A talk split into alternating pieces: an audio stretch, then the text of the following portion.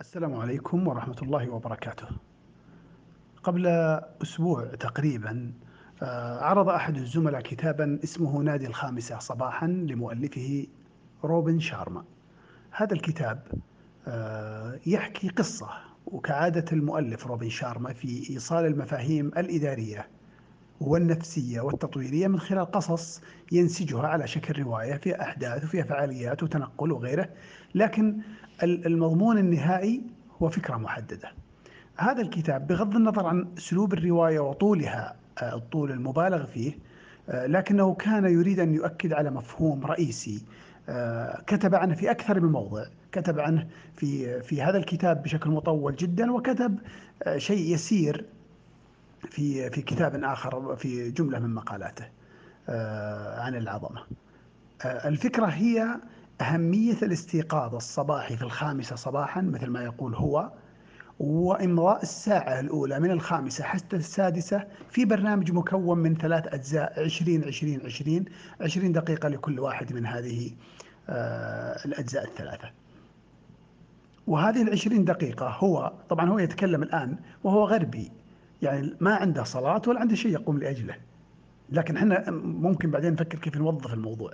يتكلم عن الساعة الأولى من الصباح، الساعة اللي قبل الناس كلهم، الناس كلهم نايمين، ما بعد جا وقت دوام ولا دراسة ولا غيره، يستيقظ هذه الساعة قبل في وقت الهدوء والسكون، ويستفيد من 3 أجزاء، ثلث منها 20 دقيقة تمضي في رياضة وتحريك للجسد، وثلث آخر في التأمل والتفكير، وثلث ثالث في المعرفة والنمو المهني.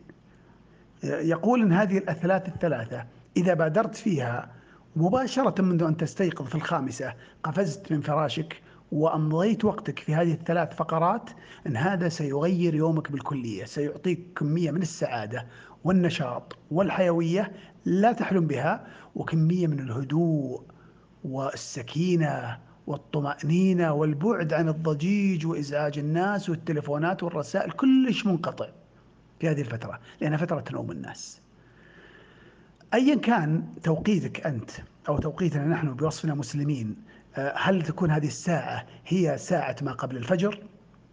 الواحد يقوم آخر الليل، والتأمل هذه ممكن تكون هي وقت الصلاة قيام الليل، أو تكون قراءة القرآن، أو كانت بعد صلاة الفجر، جعلت صلاة الفجر هي المقياس، فتقوم للصلاة وتعطي ثلث ساعة هذا للصلاة والتأمل والدعاء والتفكر في في خلق الله عز وجل وأذكاره، أذكار الصباح، وثم تمضي الثلث الثاني في في نشاط رياضي، ثم تمضي الثلث الثالث في آآ النمو المعرفي.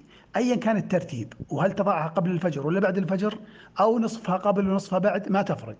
بس هو الفكرة الرئيسية اللي نبغى نرسخها من أو يبغى يرسخها المؤلف وأنا أرى أنها جديرة بالتأمل، هو اقتطاع وقت في أول اليوم قبل حركة الناس حتى تستغله بدون مقاطعات وتنمي فيه نفسك. إذا تمكنت من فعلًا الاستفادة من هذه الساعة آآ يوميًا، فأنت تتكلم عن أكثر من 360 ساعة في السنة، كيف تتوقع تأثيرها؟ لا على الجسد ولا على الروح ولا على العقل. إن إن كل واحد منا يفكر جيدًا كيف ينفذ هذه الساعة، وطبعًا ترى ساعة ما بعدها نوم، بعدها عمل.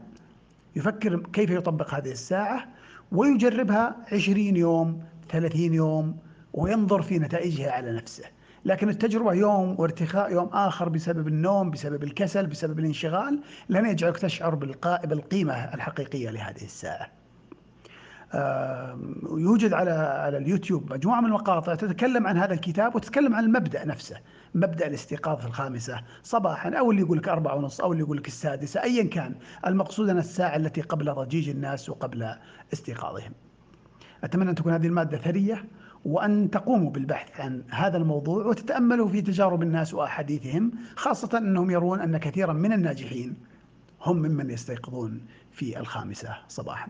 دمتم بخير.